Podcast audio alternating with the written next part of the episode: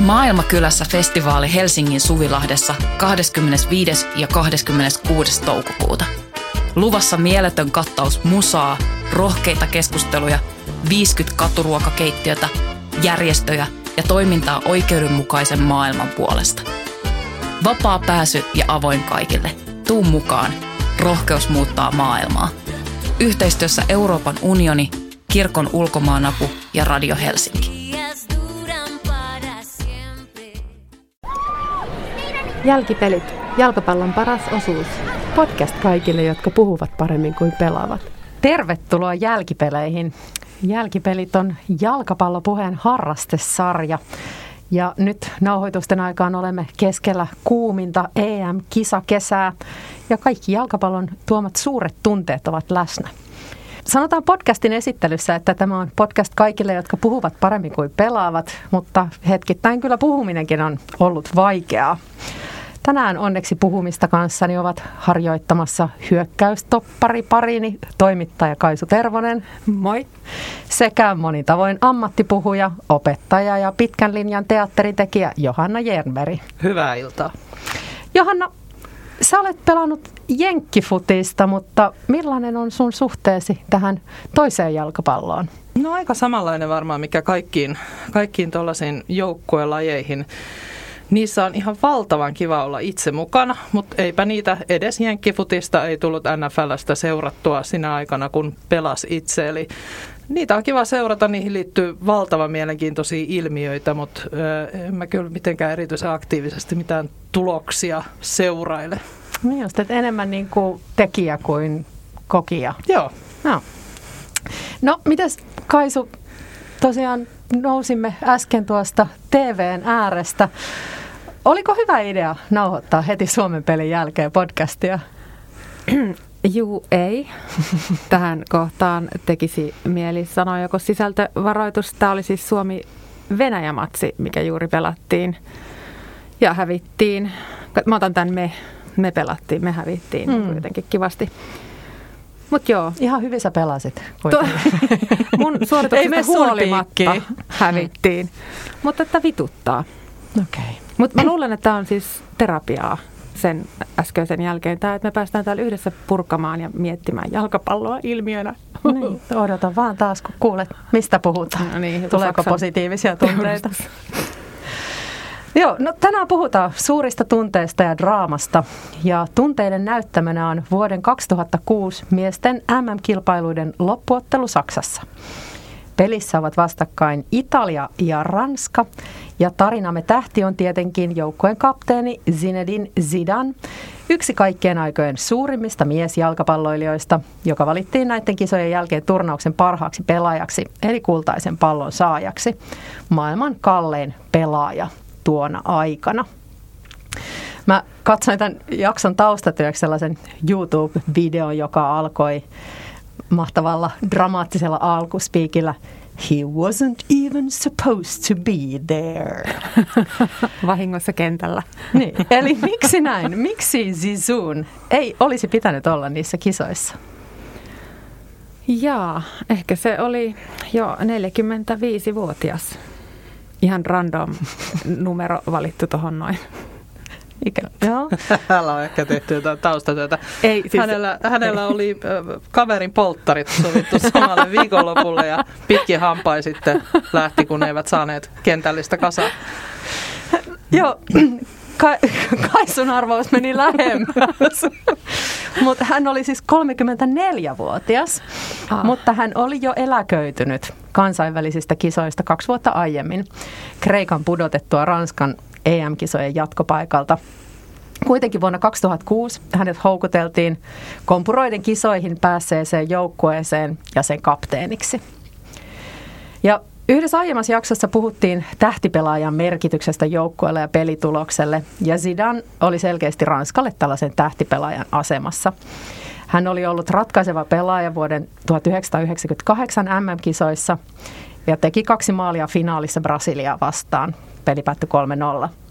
Vuoden 2006 turnauksessa, missä tämä meidän keissi siis oli, hän syötti maalin, joka pudotti puolivälierissä ennakkosuosikki Brasilian taas kerran turnauksesta ja teki ainoan ja siis voittomaalin Portugalia vastaan välierissä.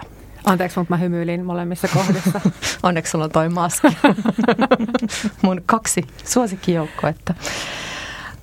Loppuottelussa Zidane laittoi varmasti maalin rangaistuspotkun jo seitsemännellä peliminuutilla ja hänestä tuli neljäs pelaaja, joka on tehnyt maalin kahdessa eri MM-loppuottelussa. Ketkä kolme olivat tehneet häntä ennen? No ei kai. Se oli sketsi. No.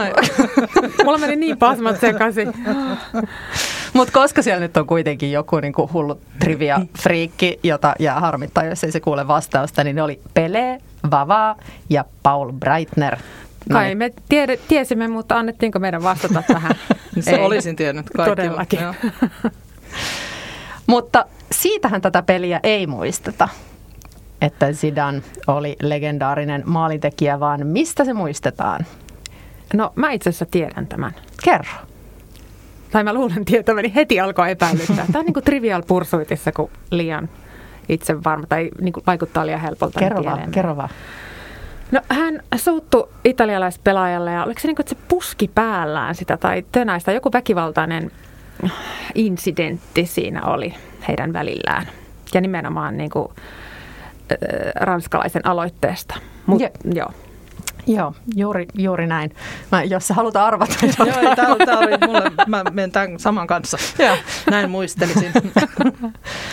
Tosiaan varsinaisen peliajan päättyessä tilanne oli 1-1. Italian maalin oli tehnyt Marco Materazzi kulmatilanteesta parinkymmenen minuutin kohdalla. Peli menee siis jatkoajalle. Zidane tekee komean puskun, jonka Buffon torjuu. Ja sitten – Materazzi ja Zidane kävelee kentällä, ehkä vähän olkapäät osuu siinä yhteen. Materazzi sanoo jotain Zidanille, joka kävelee ensin ohi pari metriä, kääntyy, kävelee hyvin rauhallisesti pari askelta taaksepäin ja puskee voimalla Materatsia rintaan niin, että tämä kaatuu kentän pintaan. Lätkäliike. Joo. Mm. Ja seuraa punainen kortti, ulos ajo ja ilman tähtipelaajaansa Ranska häviää maailmanmestaruuden rankkareissa. Joo. Toki siis on jossittelu, että miten nämä rankkarit olisi kääntynyt, mutta tuskin Zizu ainakaan olisi, olisi mokannut. Ja mä halusin ottaa tämän keisin käsittelyyn, koska se on häirinnyt mua vuosia, että mikä siis tällainen niin repliikki, ei mikään fyysinen Aivan. kontakti, vaan niin kuin, että mitä ihminen sanoo, joka saa toisen provosoitumaan niin pahasti, että täysin tietoisesti ajaa itsensä ulos kentältä uransa viimeisessä ottelussa. Hän on siis kertonut, että hän aikoo eläköityä näiden kisojen jälkeen. On MM-kisojen finaali. Niin kuin maailman tärkein ja katsotun jalkapallopeli. No, toki kyseessä oli Zidanen 14 punainen kortti. Oho. Ja miehen itsensä mukaan näistä 12 oli syntynyt provosoituna. No, no kai nyt. Tai siis, että toihan on ihan kuin äärettömän huono tekosyy. Niin. Et, että reagoin, kun provosoitiin. Niin. Sehän on just se tyhmä osuus siinä. Niin, mistä niitä muuten sitten niitä punaisia kortteja saa muuta kuin sääntörikkomuksista. Ja harvemmin niissä varmastikaan on kysymys siitä, että se pelaaja itsessään ei olisi tietänyt, mikä se sääntö on. Aivan, totta. Jolloin, jolloin se on aina jonkun provokaation tai muun vastaavan anto tunteiden viedä. Kyllä, yes, jolloin, nimenomaan. Et tuskin ketään niin kuin ennen peliä vasiten lähtee sellaisella ajatella, että tänään mä aion rikkoa vähän sääntöjä. tänään mä otan sen punaisen. Niin. Mutta Kerää koko sarja. se looginen on kuitenkin varmaan se, että, että sä rikot pallollista pelaajaa vastaan niin kun estääksesi jonkun tilanteen. Kyllä. Eikä se, että se sanoo sul jotain. Ja sit sä niin kuin ihan rauhallisesti astelet siihen ja niin kuin tinttaat sen. Totta, psykopaatti.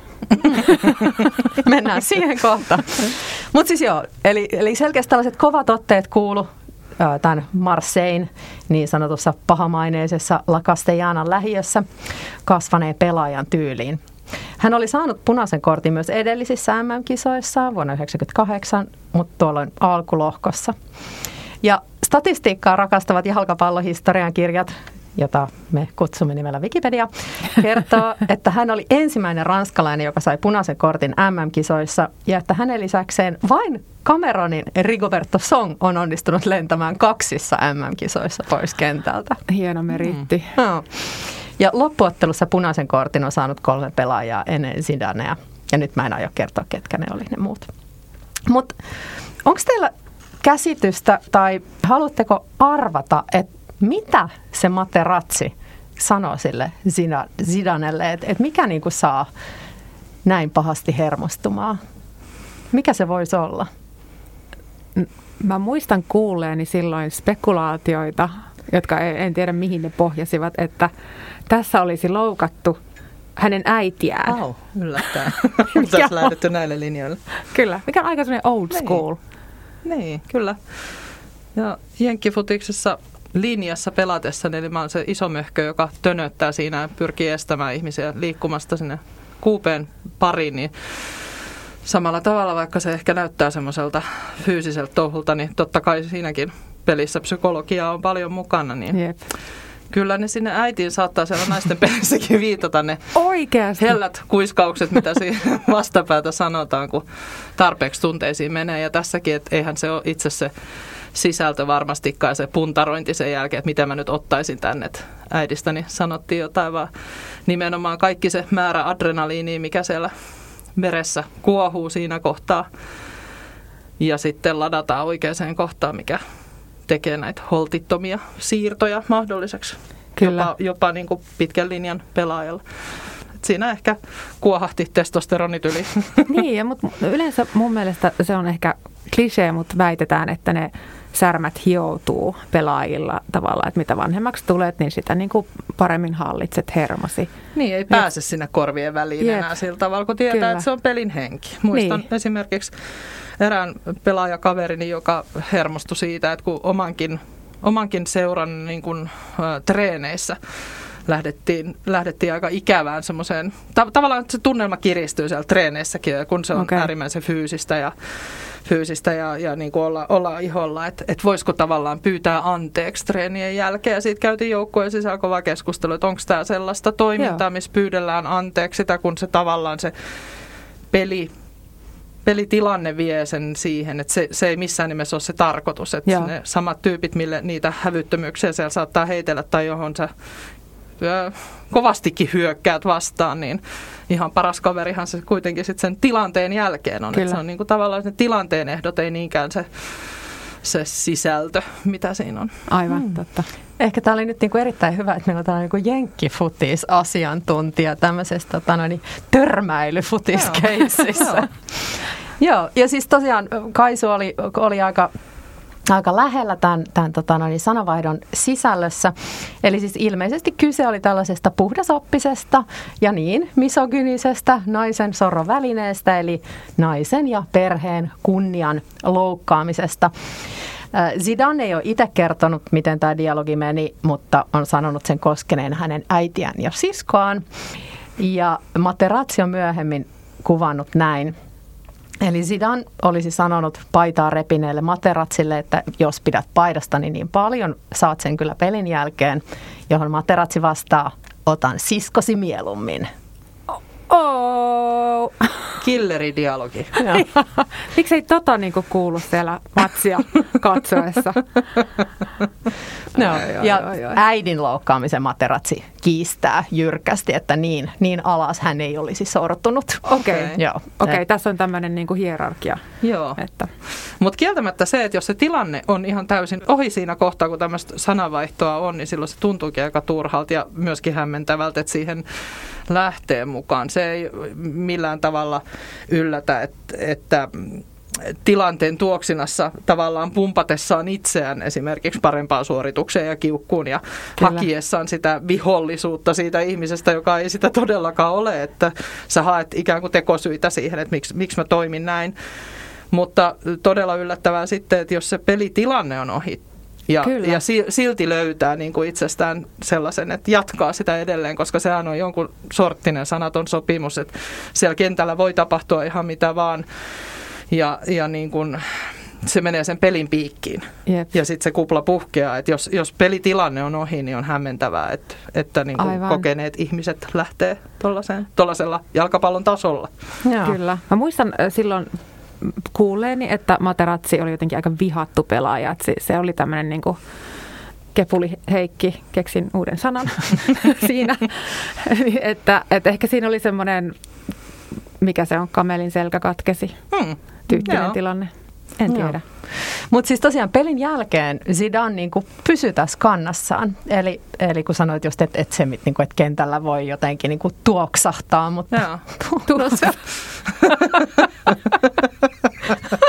Sitäkin. Sitäkin. Varmasti, jos on kuuma ilma. Ja... se ei liittynyt aiheeseen, mutta nyt tunteet kuohahtaa. Tunteita ja torsuja. Joo. Mutta mut tosiaan tämän ottelun jälkeen Zidane pahoitteli lapsikatsojilta, että he olivat joutuneet Joo. tämän niin kuin todistamaan, mutta hän pysyi kannassaan, että teolle oli oikeutus, eli tämä provokaatio. Hän ei myöskään pahoitellut Materatsilta, vaan sanoi, ettei kadu tekoaan, koska se tarkoittaisi, että Materatsilla olisi ollut oikeus sanoa se, mitä sanoi. Eli Oho. melkoinen non-apology voisi sanoa. Todellakin vielä non, non-apology. Niin. Joo, Zidane sai tästä ö, tapahtumasta kolmen ottelun pelikiellon ja vajaan 7000 euron sakot ja Materazzi sai kahden ottelun pelikiellon ja 4500 euron sakot. Taskurahoja. Joo, se Zidane oli 77,5 miljoonaa euroa maksanut Real Madridille. Et varmaan nyt tämä sakko ei tosiaan sit ollut Kirveli. se, mikä teki, teki iltatöitä, että sai ne maksettua. Ja tosiaan, koska hän lopetti peliuransa, niin sitten myöskään se kilpailukielto ei sitten merkinnyt mitään, mutta, mutta hän korvasi sen pelikiellon kolmen päivän yhdyskuntapalvelulla FIFalle. Mitä sä otti korruptiokuoria vastaan siellä toimistossa? Joo. Tosiaan tämän pelin jälkeen hänet siis valittiin kisojen parhaaksi pelaajaksi, joka on mun mielestä niin kuin se hämmentävä juttu tässä. Ja joukkue palasi Ranskaan väkijoukkojen hurratessa Zizouta.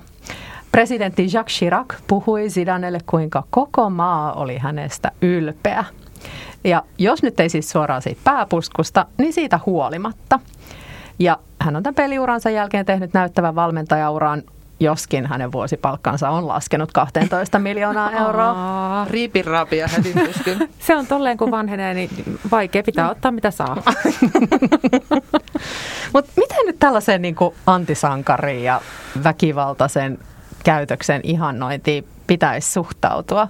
Kun mäkin jotenkin ajattelen, että jalkapallo on sellainen niin kuin kaunis laji, mutta mut sitten kuitenkin siellä on näitä niin kuin tosi väkivaltaisia hahmoja. Et onko tässä joku niin kuin haavoittuvainen sankari, joka puolustaa perhettään, tällainen niin kuin alfa-uros ja miesten mies, sympaattinen roisto. Mik, mikä tämä on? Tosi vaikea. Tosin nyt tänäänkin ja näiden kisojen aikana mä oon miettinyt, en tiedä mistä se johtuu, tuntuu itsestä, että nyt, että nyt on jotenkin tosi paljon loukkaantumisia ja niin väkivaltaista kontaktimeininkiä, että sehän niin kuin tavallaan myös toki kuuluu lajiin, taklaukset ja muut kontaktit. Mm. Ja sitten tuohon jotenkin se, että me ei nähdä sitä edeltävää tai se ei katsojille kuulu sitä edeltävää sananvaihtoa tai mitä ikinä kisailua. Että me ei tiedetä sitä tavallaan sitä koko tarinaa. En, en siis ollenkaan ole sitä mieltä, että se olisi millään tasolla hyväksyttävää toi pusku päin kehoa, mutta niin, en tiedä. Mikä se kysymys oli? Lähinnä mä mietin niin sitä, Sitä, että, että että hän on niin kuin niin. valmis uhraamaan kaiken jotenkin niin kuin kostaakseen väkivaltaisesti Mm. hänen kohdistuneen loukkauksen. No kyllä se mun mielestä menee vahvasti siihen, okei me ei tiedetä kaikkea, He- heillähän voi pelaajina, persoonina pelien ulkopuolella olla joku semmoinen historia, missä vaan niin kuin kärvähtää jalkapallosta huolimatta asiat, mutta noin niin kuin yleisesti urheilu on sotaa, urheilu on draamaa, Ö, siellä on protagonistit ja antagonistit, jos, mm. jos mennään sitten vaikka, vaikka tota noin, Väinö Linnan tuntemattomaan sotilaaseen ja rokkaa ja siellä niin kuin tehtiin pahoja hommia, mutta oltiin silti oma, oma poika ja hyväksyttiin, koska tilanne vaati sen. Tässä tilanne ei varsinaisesti vaatinut. Mutta jos valitaan parhaaksi pelaajaksi, niin kun se on pelitilanteesta ulkopuolella, niin on katsottu sitä performanssia siellä kentällä, ei niinkään mm. annettu kaikki pelaaja, kiva kun on reilu meininki, palkintoja. Et to, toki ymmärrän senkin, että se pitää niin kuin julkisesti jotenkin huomioida myös se, että, että edustetaan muutakin kuin sitä, että nyt pyritään tässä, kun ei ole hengestä ja elämästä kysymys jalkapallossa yleensä niin, niin tota noin kansallisella tasolla sitten jollain tavalla huomioida se, että miten meidän maata edustetaan. Ja Ranskassa oli nyt ilmeisesti käännytty siihen, että hyvin edustettiin, koska lopputulemat oli mitä oli tai, tai näin. Että pelaaminen oli hyvää, vaikka tämmöisiä ryppyjä tuli sitten. Jep, ja mä, mä luulen, että se palkinto annettiin tavallaan niin kuin elämän työpalkinto, niin, joo, että joo. koska hän tiedetti, että hän eläköityy, joo. että oli sille, että no yksi pieni pusku sinne tänne. Ja sitten 14 mietin, punainen kortti niin, sinne. Yksi tänne. pieni 14 punainen kortti. Mutta sitten mä mietin sitä, että olisiko, olisiko tässä jo niinku ehtinyt tapahtua mitään muutosta, että olisiko se nyt niinku toksinen maskuliinisuus, että huudeltaisiko näin, jos eh, tapahtuisi nykyään? Eikö just ollut yksi puremiskeissi näissäkin kisoissa jo? No ainakin no, eilen ihmettä? saksalainen henkilö, se oli, siitä mä voisin puhua, se oli outo. Toinen jakso. Toinen jakso. Hmm. Siinä on musta sellainen outo erottinen vipa hänen puoleltaan. Ei ehkä sen niin kuin purruksi tule, mutta tämä on mun tulkintaa. Ei mennä siihen. Onkin ihan, ehkä rupeankin seuraamaan enemmän jalkapalloa tämän jälkeen. En ole ihan tollaisia sävyjä ehkä nähnyt näissä asioissa, mutta nyt täytyy tarkemmin tutkia. No mitä sä Johanna vertasit tätä tai, tai käytit teatterin termejä, niin, niin onko tämä kaikki vaan teatteria? Onko niinku, se Zidanenkin rooli vaan sitten tällainen niinku pahan pojan rooli? Se on rakennettu rooli. Tuossahan aika hyvin näitä juttuja, vaikka en muuten ole seurannut, niin tämän tanskalaispelaajan tragedian jäljiltä, niin, niin siihen, siihen niin kuin puututtu, että mitä Suomen joukkue sanoo, että, että niin kuin nyt, nyt tärkeintä olet sinä ja jalkapallo ei ole kaikkein tärkeintä. Että täytyy tulla jotenkin julkisuuteen ulos semmoisella asialla, mikä aina pitää paikkansa ihan varmasti. Jalkapallo ei todellakaan ole maailman tärkeintä, eikä teatteria mm. koskaan, kenenkään henki ei riipu siitä. Onko se teatteria? Siinä on paljon semmoisia aineksia, joita tehdään ulkopuolelta. Mikä, mikä, mikä urheilusta tekee niin mielenkiintoista? Mikä tekee siitä, että sulla ei itselläsi ole siinä osaa eikä arpaa, mitä tapahtuu? Paitsi, että Nyt, mä huudan hirveästi sieltä sohvalta, mikä vaikuttaa ja, joo, tosi ja, paljon siihen ja suoritukseen. olen usein sanonut sitä jääkiekkoa katsoessa, että kaikki pitää sitten tehdä. Ja harmittaa, kun ne Kyllä. pojat siellä oikein pääse eteenpäin hommissa. Että tär- olisi hyvä, jos olisi itse siellä. Niin onko se kaikki teatteria? Siinä on, siinä on niitä elementtejä ja sitten on, on tosiaan jännittävää, että sieltä täytyy jonkun pelaajan puhkasta se kupla sanomalla se ääneen, että hei, että nyt, nyt tapahtui jotain, nyt mentiin sen rajan yli, että nyt me ei voida edes leikkiä tässä, että että että tämä olisi jotenkin niin kuin ihan huipputärkeää. Mm. Mutta se jalkapallo tarjoaa semmoisia areenoja tämän, tällaisille ihmisille, jotka ei nyt voi niihin sotiin osallistua tai tai muuten kamppailla hengestään, missä sä voit kuulua johonkin porukkaan ja te, pitää ni, niin kuin jotenkin taistella ja kohdata niitä vihollisia aika turvallisessa ympäristössä ja sen takia se onkin niin vetoavaa. Ja ehkä tässä, niin kuin jos ajatellaan, että ihminen viettää aikansa joko urheilun tai vaikka teatterin parissa, niin kun sä menet katsomaan teatteriesitystä, voi hyvinkin olla, että sä tiedät aika tarkkaankin, mitä siinä näytelmässä tulee tapahtumaan. Yeah. Että meet katsoo Macbethia, niin tuskin olet aivan. aivan, aivan ihmeessä, että miten tähän lopputulokseen päästiin tässä, tässä jutussa. Kun sitten taas jalkapallossa tai, tai jossain urheilukisassa yleensäkin, niin se on aina sen jännityksen takana, että me ei tiedetä, mikä mm. se lopputulema on. Ja mm, siinä kyllä. sä näet sen, johon sä samaistut, niin sen taistelun sen suhteen, että miten se pyrkii siihen lopputulokseen, mitä valintoja se tekee siinä matkalla. Aivan. Ky- kyllä mä ajattelin ihan niin kuin sen konkretian kautta jalkapallo lähenee teatteria siinä mielessä, että ne varsinkin tällaisissa isoissa kisoissa ne pelaajat on esiintyjiä. On. Et kyllähän ne on tietoisia siitä, että siellä on niinku, ties kuinka monta kymmentä miljoonaa silmäparia heitä seuraamassa. Ja, ja kyllähän ne niinku, ilmeet ja eleet ja se, miten niinku kaikilla on tukkakin laitettu, niin kyllä se on selvää, että se on niinku esiintymistä. Plus siellä on myös se, no siellä on tavallaan ohjaaja, valmentaja, joka niin kuin on miettinyt etukäteen niitä jotain niin kuin tavallaan käsikirjoitusta mm. pelille. Tosin siellä on kaksi eri ohjaajaa, joilla on eri näkemys käsikirjoituksesta. Hmm. ja sitten on vielä se, tälleen kun kotisohvalta katsoo, niin on se niin kuin konkreettinen TV-ohjaaja. Ja mä en Joo. muista, että mä olisin ikinä teatterissa huutanut, että ohjaaja, näytä isompi kuva. Mutta jalkapallon äärellä usein. Niin. Hmm. Niin mä mietin sitä, että siis Tämä on ehkä se on niin kliseinen vertaus, että jalkapalloa verrataan teatteriin, mutta just se, että, että tavallaan teatterissa, missä kaikki yllätyksellisyys on niin kuin tiukan harjoittelun ja niin kuin semmoisen niin kuin sekuntikoreografian niin kuin tulosta. Ja sitten jalkapallossa just se valmentaja voi tavallaan rakentaa jotain pelikuvioita, mutta et sen mahdollisuudet vaikuttaa sit siihen niin kuin täsmälliseen liikkeeseen on kuitenkin aika pienet. Se on improvisoitua. niin, ihan kyllä. Larppausta. niin ja sitten taas tietysti, että jos ne on niin kuin täysin yhdessä sovittuja ne pelikuviot, niin sit sitä ei pidetä pelin hengen mukaisena. niin. Joo, mutta mä myöskin mietin sitä, kun siis mä kyynelsilmin katselin tätä huuhkajien kannatusvideota tuossa niin kisojen alla, missä Finlandia soi ja Vesamatti Loiri puhuu tällaisia niin kuin suuria sanoja. Ja mä ajattelin, että niin kuin tällaista patetian tasoa mä en niin kuin hyväksyisi missään muussa ympäristössä. En ainakaan teatterissa. Että sitten taas tavallaan niin se menee jotenkin se se tunteiden nostatus ja se mm. niin kuin valtava sisäinen tila, niin se menee jo niin kuin ihan nextin levelille teatterista. Joo, se on totta, mutta en mä niin kuin, mua itkettää ihan ne pelit. Siis mä katson jotain klippejä peleistä ja musta se on se, niin kuin ei, ei se niin kuin mikään rakennettu traileri ennakkoon tai mitkään tällaiset, mutta ihan ne pelitilanteet, niin sehän on mieletöntä draamaa niin kuin että sä edustat vielä niin kuin jotenkin kansakuntaa, Joo. jos kokee näin. Kuka pelaajista kokeekin näin. Kaikki. ja ja sitten sulta odotetaan paljon ja sitten sä epäonnistut siinä niin kuin eeppisessä hmm. seikkailussa, jolle Joo, sut on lähetetty. Se tuntuu liian pahalta, jos joku mokaa. Jep, Hummels, hmm. Saksa, Kyynel, eilen teki oman maalin, itkettää. Mut mutta niin. oliko, oliko se ratkaisu siinä, selosta olisi todennut, no hän teki oman maalin, mutta katsotaanpa tuonne vähän yleisön joukkoon nyt kamerakuvaa ja fiilistellään vai tuodaanko se meille myös niin, että zoomataan sinne, näytetään sitä pettymystä. No mitä, mm. mitä, mitä sanoo valmentaja, onko nyt ylpeä pojistaan siellä? Kyllä, kyllä.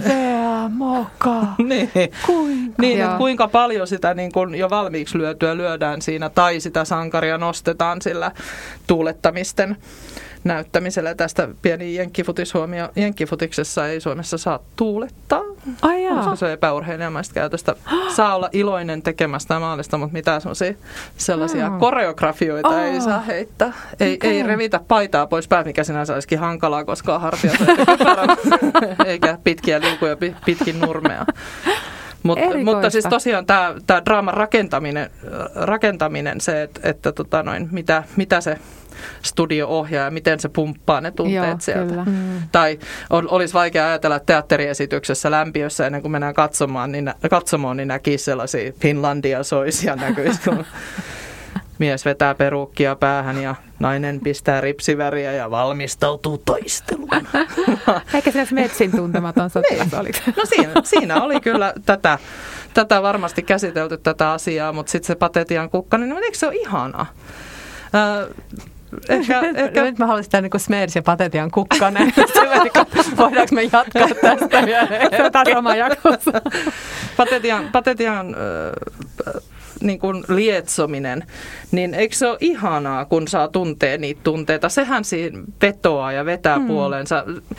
Jos kuuluu sellaiseen sukupolveen, että piti laittaa mustat vaatteet päälle ja ja julistaa, että taide pelasti mut urheilulta. Joo, ja, ja, ja olla joko tai, ei missään nimessä Kyllä. oikein sekä että. että se on nyt ehkä vähän niin kuin joko silleen, että on tullut ikää lisää tai sitten maailma on muuttunut suvaitsevammaksi tämän asian suhteen ei ole niin, niin selkeä leirejä mm, näissä asioissa. Että et, et voi digata kummastakin. Mutta kaiken kaikkiaan kaikki tämmöinen isänmaallisuus ja porukkaan kuuluminen, että sehän on ihan selvästi orastavana sosiologina tässä. ihan selvästi sellainen perustarve ja se tyydyttyy siinä, että mä saan, eh, mä saan kuulua Suomen porukkaan. Ja sitten jos ei ole maaottelu, niin sittenhän saat, oot, tota, noin, pelaat jenkkifutista, joku huutaa hyvä raisio. Ja vaikka sulla ole mitään tekemistä raision kanssa elämässä muuten ollut, niin yhtäkkiä sä koet ylpeää raisiolaisuutta itse. Sydämessä Raision jätti herää heti sisällä. Niin. Eli, eli niin kuin tuntuu hyvältä kuulua johonkin porukkaan ja, ja niitä sellaisia, sellaisia tuntemuksia, esimerkiksi se, että me, meidän jengi ja sitten noi on meidän vihollisia, vaikka se näin olekaan, niin on kiva rakentaa tällaisia skenaarioja ja osallistua niihin. On se tehokkaampaa draama.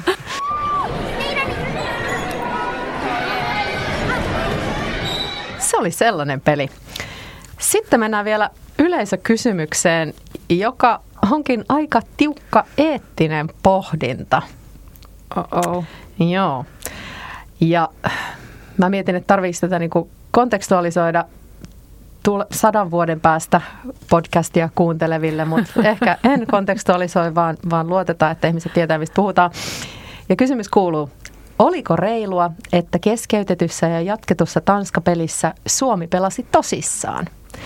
Vai olisiko niiden pitänyt antaa easy voitto tai tasuri Tanskalle? Ja mitä sanotte? Oliko reilua, että Suomi pelasi tosissaan? A. Oli reilua. B. Siis sehän olisi, tai siis näinhän se niin kuin, kiva perustella itselleen, että se olisi ollut epäreilua ja se olisi ollut vastustajan niin kuin epäkunnioittavaa sitä vastustajaa kohtaan, jos olisi niin kuin, ja sitten vielä pikkiriikkinen jalkapallomaa Suomi lähtee niin kuin, Tanskan edessä, että no, ottakaa te nyt tämä, kun ette te nyt, en, niin joo, ei. Musta tämä ei ole yhtään tiukkaa. Aivan selvä. Okei. Okay. Joo, siis mä mietin sitä, että, että niin kun se, että se päätös siitä pelin jatkamisesta jätettiin niille pelaajille, mm. niin se oli äärimmäisen epäreilua ja niin kuin siitä voisi keskustella niin kuin sen, sen oikeutuksesta. Kyllä, se on isompi eettinen kysymys. Joo, mutta tota, mut tosiaan mä oon kyllä samaa mieltä siinä, että sen jälkeen kun se päätös on tehty, että sitä peliä jatketaan, mm. niin ei Suomella ole mitään muuta vaihtoehtoa kuin pelata tosissaan niin kuin just kunnioittaakseen peliä ja kunnioittaakseen vastustajaa. Kyllä, kyllä. Ja mä väitän, että tämä pohjaa mun kokemuksen polvivammoista, mikä on ihan sama asia. että et ei sitä edes osaa, miten ne edes osaisi pelata jotenkin muuten kuin tosissaan. Et kun ne menee kentälle, on EM-kisat, siellä on niinku tuhansia ihmisiä hurraamassa. Ja et, et, ei ne niinku, ei ne ole treenannut sellaiseen puoliteholla pelaamiseen. Teatteriin, esittämiseen. Totta, hienosti sidottu takaisin mm. teemaan. Mites Johanna, oletko eri mieltä? Ei, olen, olen tismalleen samaa mieltä. Vähän niin kuin pöljäkin kysymys. Aina pääsee täysillä, aina pelataan täysillä, aina pelataan tosissaan, kun kentälle mennään ja on peli. Se nimenomaan se saturaatiopiste tässä ehkä oli sitten juurikin siinä kohtaa, kun se päätös tehtiin. Ei silloin, kun sitä peliä jatketaan. Se, silloin on vaan se vaihde, että pelataan mun nähdäkseni. Joo. Ja, ja niin kuin, vaikka tämä on valitettavaa ja kupla puhkesi hetkeksi siinä välissä ja sitten se kupla rakennettiin uudestaan ja sitä tilannetta jatkettiin. Se on täysin irrallinen asia loppujen lopuksi siitä. Totta kai se vaikuttaa siellä taustalla ja ajatuksissa, mutta Joo. ne on irrallisia asioita. Ne ei varsinaisesti liity yhteen. Onko mm. se sitten se sotatanner? Mm. Miestä kaatuu ja silti jatketaan. En, en tiedä, mutta et niin kun, ei, sitä, ei se vaikuta siihen jatkoon. Niin, musta vaihtoehto joko kieltäytyä pelaamasta tai pelata täysillä. Niin, Et ei ole nämä, niin on, nämä on vaihtoehdot kyllä. Joo. Eli tuomaristomme on yksimielinen. Oli reilua.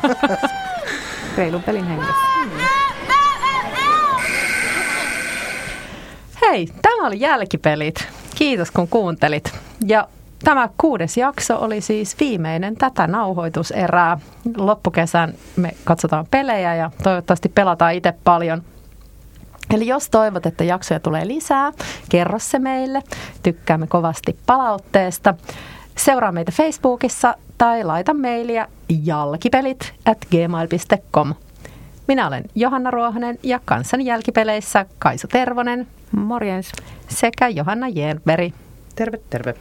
Kiitos teille.